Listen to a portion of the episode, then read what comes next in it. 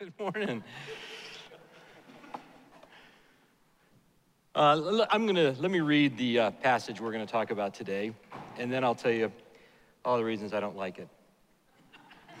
I guess that's fair. oh, another cheerful morning here at the sanctuary. Won't that be nice? All right, let's just all get uplifted. Ruining all the good vibe that Vince and his friends just created for us. This is found in Luke 19. Jesus entered Jericho and made his way through the town. There was a man there named Zacchaeus. He was the chief tax collector in the region, and he had become very rich. He tried to get a look at Jesus, but he was too short to see over the crowd, so he ran ahead and he climbed a sycamore fig tree beside the road, for Jesus was going to pass that way. When Jesus came by, he looked up at Zacchaeus and called him by name Zacchaeus, come down. I must be a guest in your home today. Zacchaeus quickly climbed down and took Jesus to his house in great excitement and joy. But the people were displeased. He's gone to be the guest of a notorious sinner, they grumbled. Meanwhile, Zacchaeus stood before the Lord and said, I will give half of my wealth to the poor, Lord. And if I have cheated people on their taxes, I will give them back four times as much. Jesus responded, Salvation has come to this home today, for this man has shown himself to be a true son of Abraham, for the Son of Man came to seek and save those who were lost. This passage, like maybe every passage in the Bible, in some way talks about what we call the gospel, the uh, translation of what we say is the good news those of you that have maybe, like me, been around the Christian faith for a long time and maybe came through the stream of the Christian faith that I did, which was a more conservative, evangelical, almost fundamentalist strain, I, I believed that, that the gospel was this linear idea, this, this, this beginning and end. That I, um, I, I believed something in the past, and that's really all I had to do. That's, I didn't revisit that. I didn't live in that. I just did something then, and then I just moved forward. When I was in college and even in seminary, there was a, a, way in which they talked about it. It was called the scale of evangelism or the scale of telling good news. And it was a tool where you could sort of discern where people were as it related to their understanding or coming to faith in Jesus. So the scale started at negative 10. Negative 10 was somebody who not only didn't believe in God, but was mad at you if you did. Like the, the kind of the hostile atheist. That was negative 10. And then I think negative 5 was somebody who was maybe open to the idea or began to believe in the idea of a, of a theism, of a God. And, and then somewhere around zero was somebody who was willing to look at the story of Jesus. And I think like plus three was somebody who came to confess that Jesus was, in fact, God, what we might call this moment where somebody trusted Christ or became Christian. And then I think plus five is when they began to tell other people about Jesus. And, and then 10 is when they gave the church lots of money or something. I don't know. So. And so that was a you know way to think about it. Oh yeah, that makes sense. You know, I used to, I used to kind of think like this, and then I this, and oh, then I had this big moment, and then like that. And, but here's the problem. I don't know that I ever got to plus 10, but I bet you, I bet you I've been pretty close. Like I went to seminary, so I get a good, like I, I had a good running start and got all the way to seven, I'm sure, at some point in my life. And I'm feeling really good about my sevenness, and then I wake up one morning un, unprepared to be struck with this thought. Oh, this cannot be true. Like, like you know, you start, how you start going, oh, wait, wait. Like, there's a God who made all of this?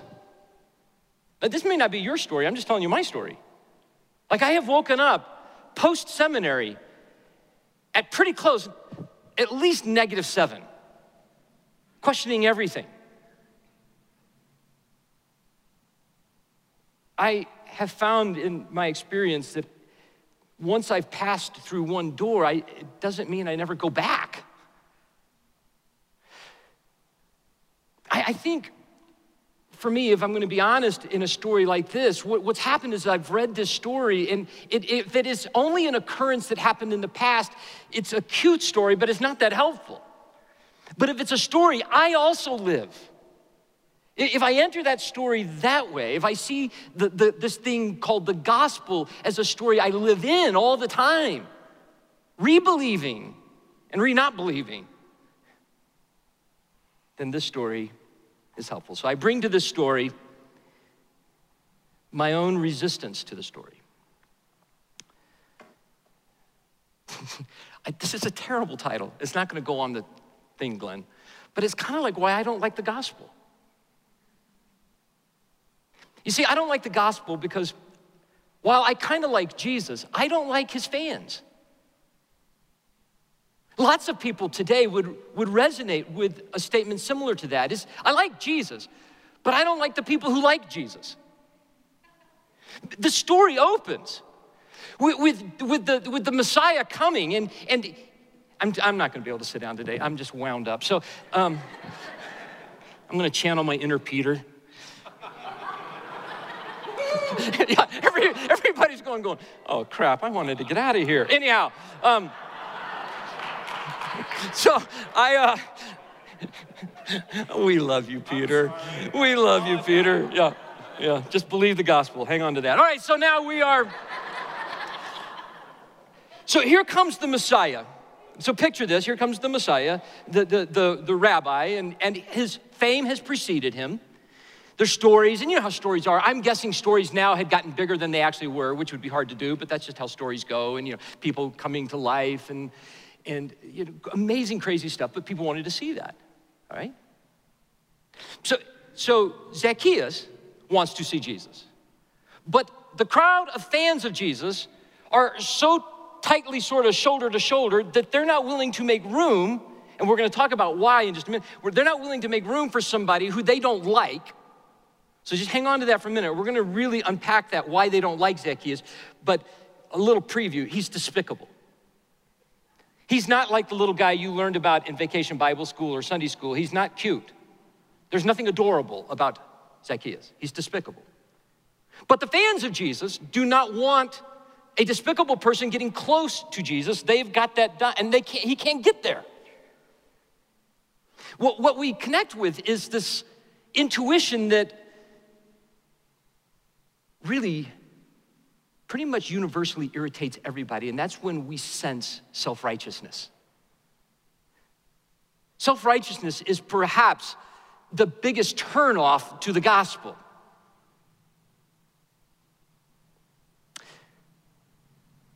I, I, think I've shared this years ago here before, but it, it was an experience I had when I was graduating seminary. When I was graduating seminary, there was just a lot of hoops you have to jump through at the end. You know, you, you got to go to these rehearsals and fill out paperwork, and you have to get a robe and all this. It just felt like silliness. And I was supposed to be in Ridgway, Colorado for, um, I was supposed to speak at something in Ridgway, Colorado, southwest corner of Colorado. Had to be there at seven o'clock. They probably wanted me there a little before seven o'clock, but that's when the event started. And I didn't get out of seminary, which at that time was at University in Hampden, until after three o'clock. You cannot imagine how slowly people drive between Denver and Ridgway, Colorado. Like it's just mind numbing that people have nothing to do with their lives, that they're just poking along, looking at birds or trees. I don't know what they're doing, but they're not trying to get there today. And it, it's just, it was, it was infuriating. And I've got a little 78 Datsun B210 or something like that that has barely four cylinders, and I'm trying to get there, and I, it was exhausting the tension I felt at how poorly people know how to drive in the mountains. And you know what it feels like when you see somebody and you're behind somebody in the mountains and they have a, let's just say a Texas license plate. That's just it. That just, oh God, it just puts you over the edge. And so I did, I did my thing, and then I woke up the next day and I, I didn't have anything on my calendar. And Southwest Colorado, where I was, by the way, next to the Maroon Bells, is the most photographed part of our state. It is the most spectacular scenery. It's unbelievable. It's beautiful. You can't imagine how fast people drive between that beautiful spot in Denver. They're not absorbing the beauty. You, you can't believe that people are in such a hurry to get back to Denver that they're missing the, the, the, the creation that is all around them. That, that, how upset they are at you for enjoying the creation. And people honking at me and wanting me to move over and telling me I'm number one, but not in a nice way. And how do you know when someone is driving too slowly? If they're driving slower than you. Now, how do you know if they're driving too fast? When they want to pass you. Did you know that close to 90% of all Americans believe they are better than average drivers? Seldom do you sit in your car going, God, I wonder if I'm any good at this. You, you never offer, if you're married, you've never gotten into a fight going, wow, baby, you are such a better driver than me. Because, see, we intuit that we know all about driving. And the reality is, we intuit about spirituality and about what is good and what is wrong and what is righteous. We intuit that. It is more, self righteousness is all about an intuition. And then us sort of putting that on others, this intuition.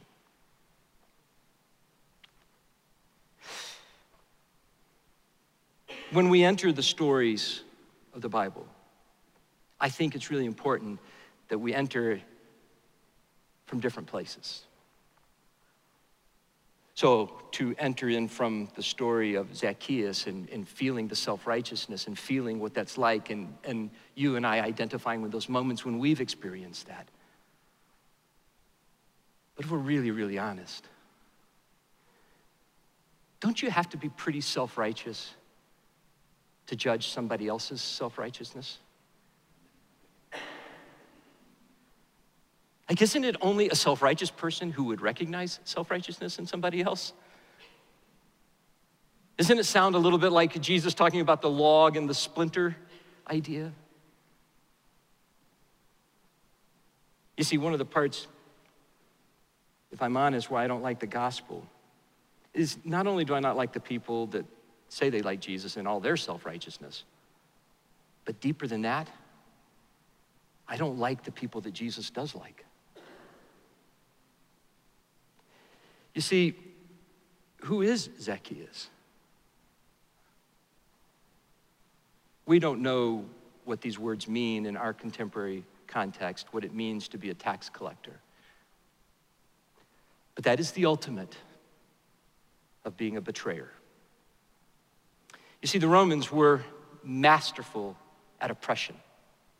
They knew, they knew how to extract from a conquered group of people the maximum amount of resources without provoking a rebellion. And one of the ways in which they knew how to do that was they would install, as the tax collectors, as the chief extractor of resources, the very people that they were oppressing. Zacchaeus is a Jew. And his job is in collaboration with the Romans to extract the maximum resources he can from his own people. And he has the weight of the Roman army behind him. Now, he's got some terrible personal story, I'm assuming, that would make him do that. But just know that when people saw him, he represented betrayal and pain and suffering at the highest level. To me, in our own modern history, it, it sounds a little bit like the Vichy government of France. As the Germans conquered and invaded France, they installed a French government that was the puppets of the Nazis. At the end of World War II, 9,000 French people were summarily executed before even a trial. So great was the horror and the wrath and the hatred of those who had collaborated. Your own people, your neighbor, who had worked with your enemy. That is Zacchaeus. The Bible does not depict what I believe we've come to in our mind picture the adorable sinner. No, these are real sinners. Think for just a moment during this election cycle, wherever you are, it's possible there have been moments that somebody other than you, on the other side of your political perspective, it is possible you have tapped into the idea of loathing. And picture that moment. And Jesus wanting to go to the house unapologetically. Jesus doesn't go, hey, I'm gonna go to Zacchaeus' house, but hey, just so everybody knows, I don't agree with him. I'm not, I'm not endorsing anything. I'm just being a good savior here, just doing my Messiah thing. Watch what happens. I think he's a piece of crap, but hey, I'm just gonna go over to his house and, and show you what I can do. You know, usually if you're coming in and, and, you're sort of the celebrity of a parade and everybody's wanting to see you, you, you would go to the mayor's house or the chief priest's house or something. And he picks Zacchaeus. You just get in touch with what that would feel like. You understand why I have at least a little bit of resistance to the gospel. Another reason the gospel is troubling for me is I don't like feeling like a fool. This is an adult man, and I think in my imagination, I don't think it takes a ton of imagination, but I could be wrong. I believe that, that the reason, at least one of the reasons, that the crowd would not let a short person in to see Jesus had nothing to do with them him blocking their way. You see, a short person can't block your view. Like you're, you don't lose anything by letting a short person stand in front of you to see a parade. There, there's no harm in that. The reason they didn't want is they just couldn't stand the thought of being of, of, of, of this human being near them. And so, in his sort of desperate attempt to get to see this Jesus he's heard about, he climbs a tree. That is not something dignified people do. It's a cute story, but it's humiliating. He's an adult. Children climb trees. He's not sitting in the tree going, hey, look at all the cool people around here. Oh, hey, there's the mayor. There's nobody else in the tree, maybe a few kids. There's something about the gospel that it is foolish. Quite honestly, that word is one of the ways in which the Apostle Paul talks about it. It's a foolish story. And that's who the gospel finds purchase with. Now, I've, I went to Bible college, I, I, I, I've gone to seminary, and this is just me. I sometimes try to tell the gospel, and I, I don't even know what I'm saying. I just sound stupid. Well, it's God who created everything loves you, and, and, and he, he poured himself into a, a human body because he loved you, but he, he's not really just in a body, but he's God. And, and there's, there's a, well, he's triune, but that's not, but that's a different story. That's, he's three, but it's one God. And, um, and, and he dies for you, and he's offering you eternal life. And, and he wants you to trust that story that I can't even hardly talk about. It doesn't make sense sometimes to me. Come on in. I, um, I believe that the gospel sounds often resembles more a, a fairy tale than a textbook. But it's the truest, truest fairy tale. It's truer than the textbook. And my, my, my identity with it is, is really not that I can fully understand and explain it. That's not my resistance to it. My resistance is that I have to enter into a story that I don't fully get. I'm not used to doing that. That's what children do. Children will believe things that they don't fully yet comprehend. That's not what adults do. I don't like this idea that I feel a little bit foolish.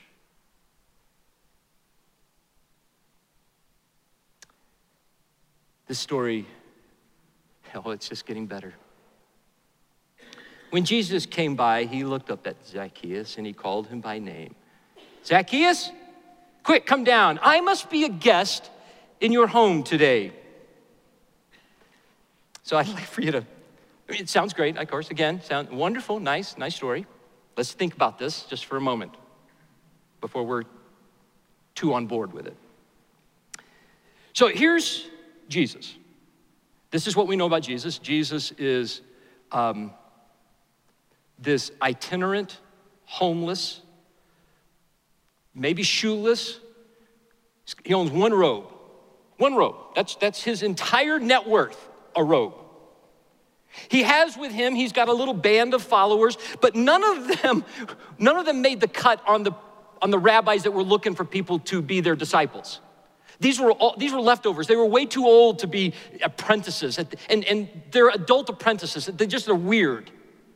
They're, they're, they're decide, and, and there is, and, and he is smelly. He's been walking. He, he doesn't have, you know, he, he got the perfume once, but that's pretty much worn off by now, I'm guessing.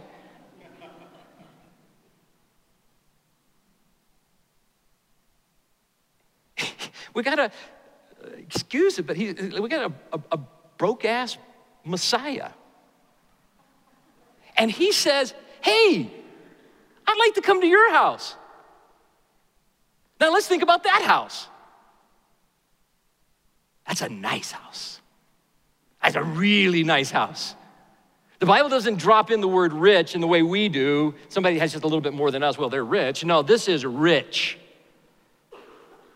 My imagination is this is one really nice place with lots of servants and maybe slaves and and how did he get every penny that paid for that mansion?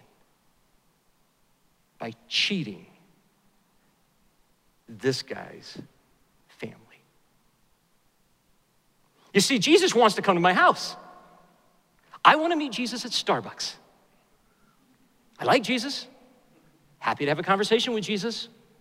Be great to talk about ideas and things at Starbucks. I will own I am resistant to the idea of Jesus coming to my house. I don't want Jesus to look in my fridge and see what I do when I'm lonely and when I'm scared. There have been times I don't want Jesus to look through my internet history I don't want Jesus to see my bank account. But deeper than that, I'm resistant to the idea that the gospel is going to invade my soul.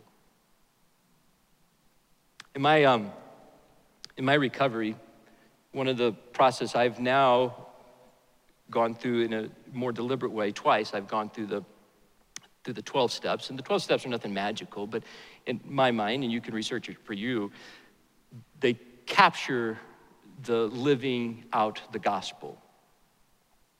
And in, in the 12 steps, there is step four and five. And step four is this inventory. It's brutal. The inventory is sort of me over some period of time writing down all the things I don't want Jesus to see, all the things I've done that I'm afraid somebody's going to know about. Oh, but it gets better because you see, step five, after I have done that work, is to tell God and one other person my list.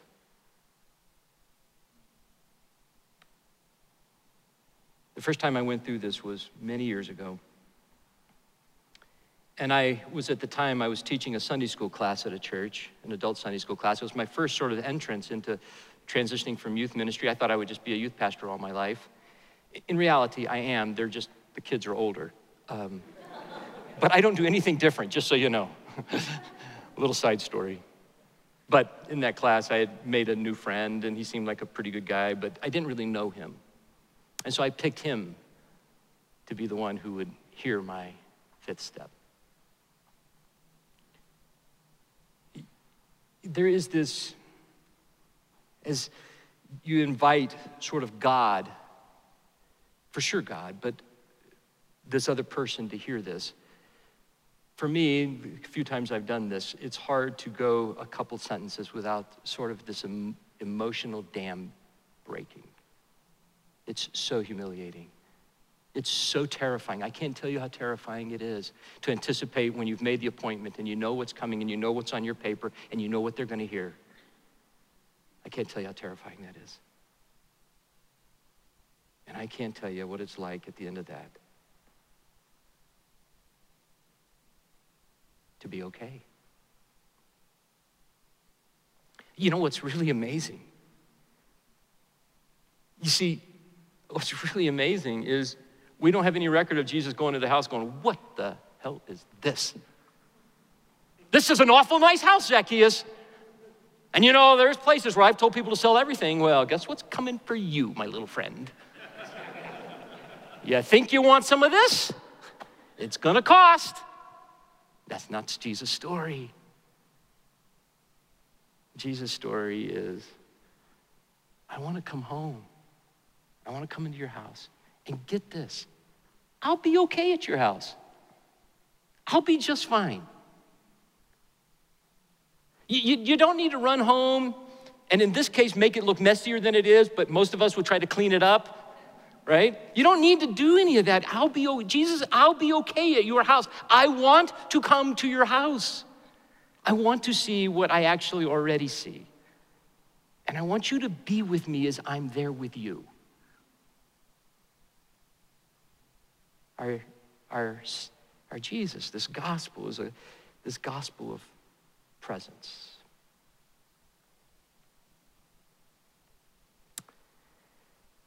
Finally, one of my parts of kind of resisting the gospel is I don't like I don't like admitting I'm lost. The last sentence in the story is for the son of man came to seek and save those who are lost. If you're married I bet I can guess one of the worst fights you've had. And if you're thinking about getting married, this may dissuade you. You see, I was given by God an amazing ability to always know how to get somewhere. This is my core belief. my wife does not affirm in me this core belief. She believes there are times when I'm lost. I can't tell you how fruitless it is for a person to convince, try to convince someone they're lost when they don't believe they're lost. I believe I might have missed a turn, but I'll fix it the next turn. I can tell you in my early marriage, it has sometimes taken us hours to get to a place that I knew how to get to because I was not convinced that I was lost. I, I want to be careful here because I, I love that spirituality is a part of our, our conversations today. In, in the wider population, there is something good happening, no question. But one of, just for me, and maybe it's I don't quite get it yet, I, I, I love that a part of the, the, the sort of the communal conversation is this recognizing the goodness of God, the love of God as the, as the primary force in the world. I connect to that, no question. Where I struggle sometimes is it, it, it sounds to me, whether Christian or not, that there is, a, is all you have to do is kind of keep unwinding or keep peeling back the onion, and at the depth, at the core, is this, well, you're just fine the way you are? Come to find out you were just okay. And, and dang, that's just not my story. When I unpeel my onion, I'm going, oh crap. I'm lost. I thought I was found. And it's not either or, it's not all of the, it, there's just something in there about having to go, I was lost. Jesus knew that all along. That's why I say I don't believe that the gospel is linear. I don't believe that I was at one time lost and that was the whole story, and now I'm all found. I think that's true, but I think that's true for everybody. That they're actually found and they just don't know they're found, but they can't know they're found until they recognize they're lost. And there's times as I actually progress and I think I'm doing better, I sort of lose touch with my lostness. And then when I lose touch with my losses, I lose touch with my foundness. That somehow they, they, they work together. It is not rooting me in shame. In fact, it is liberating me from shame. Because when I have to be unlost because I'm so good at navigating, I can't get there because I'm lost. And this weird idea, and I'm still trying to unpack it, this weird sense of surrendering to what is true and real.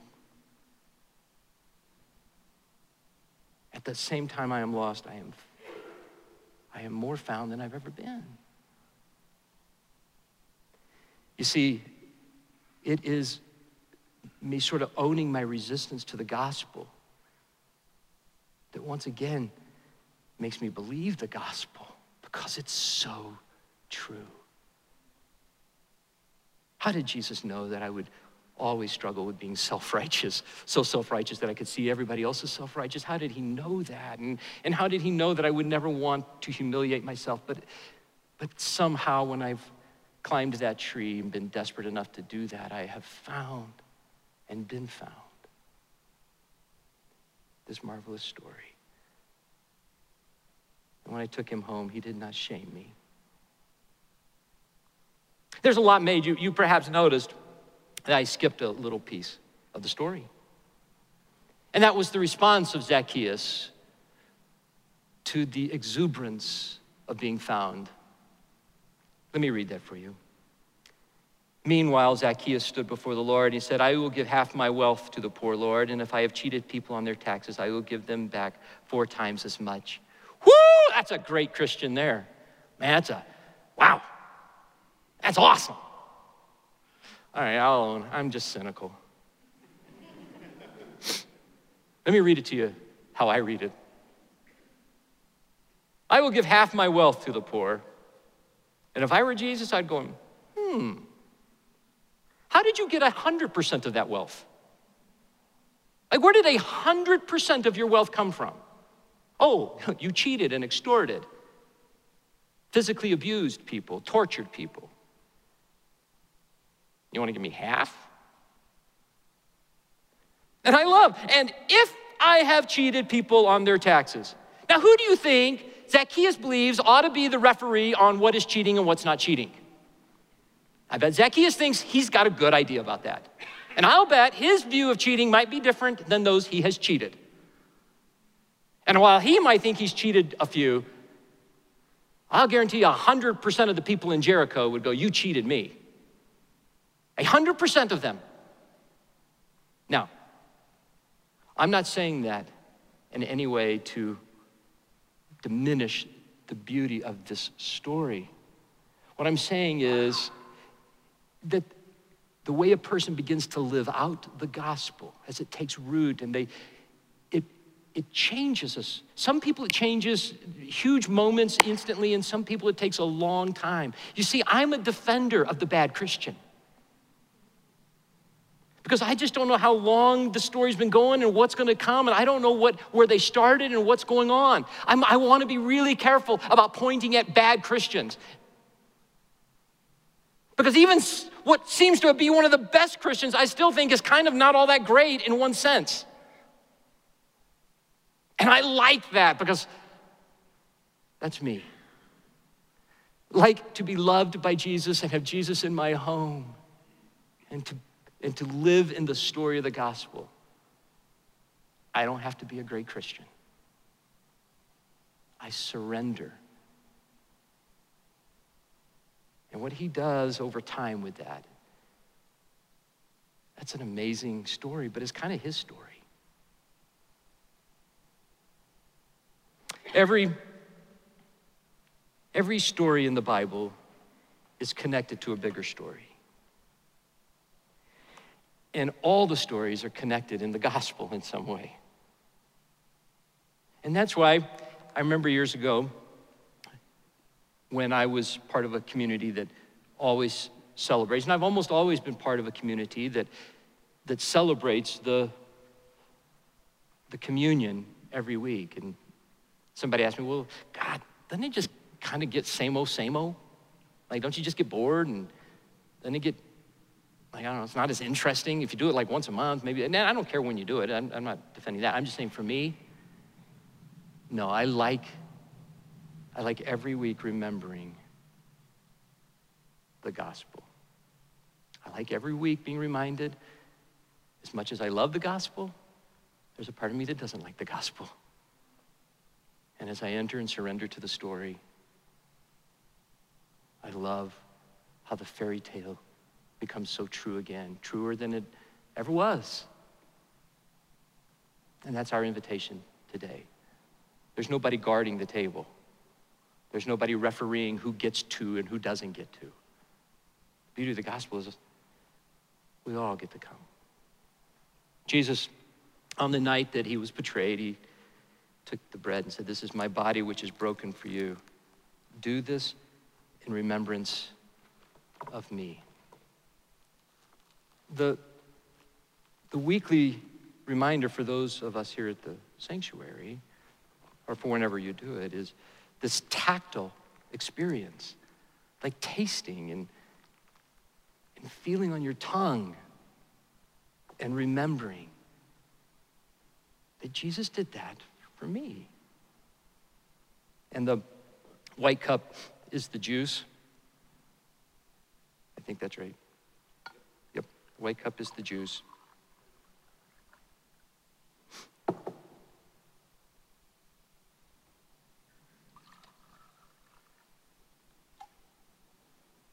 It smells like wine. Is it old juice? No, I'm just kidding. Let's see. All right. Nope, this one I can tell already. All right. We got Jesus straightened out. The, um, the brown cup will be the wine, the white cup will be the, the juice. Jesus said, This is the blood of the new covenant.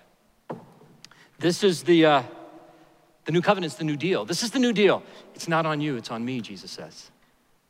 It's, it's, it's not for you to figure out or to work harder or to clean up your house. I'll do that. I will make sure that it's finished. My blood is the blood of the new deal. I, Jesus speaking, will take it all. So today, as we come and we taste the body and we taste the blood, we enter into the story that is unbelievably true.